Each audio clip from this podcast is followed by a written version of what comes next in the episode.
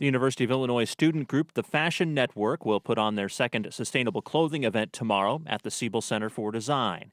The Circular Fashion Expo is a fair with vendors selling environmentally friendly art and clothing, workshops teaching people how to upcycle their old clothes, a clothing swap, and a runway competition with outfits made of one hundred percent recycled material.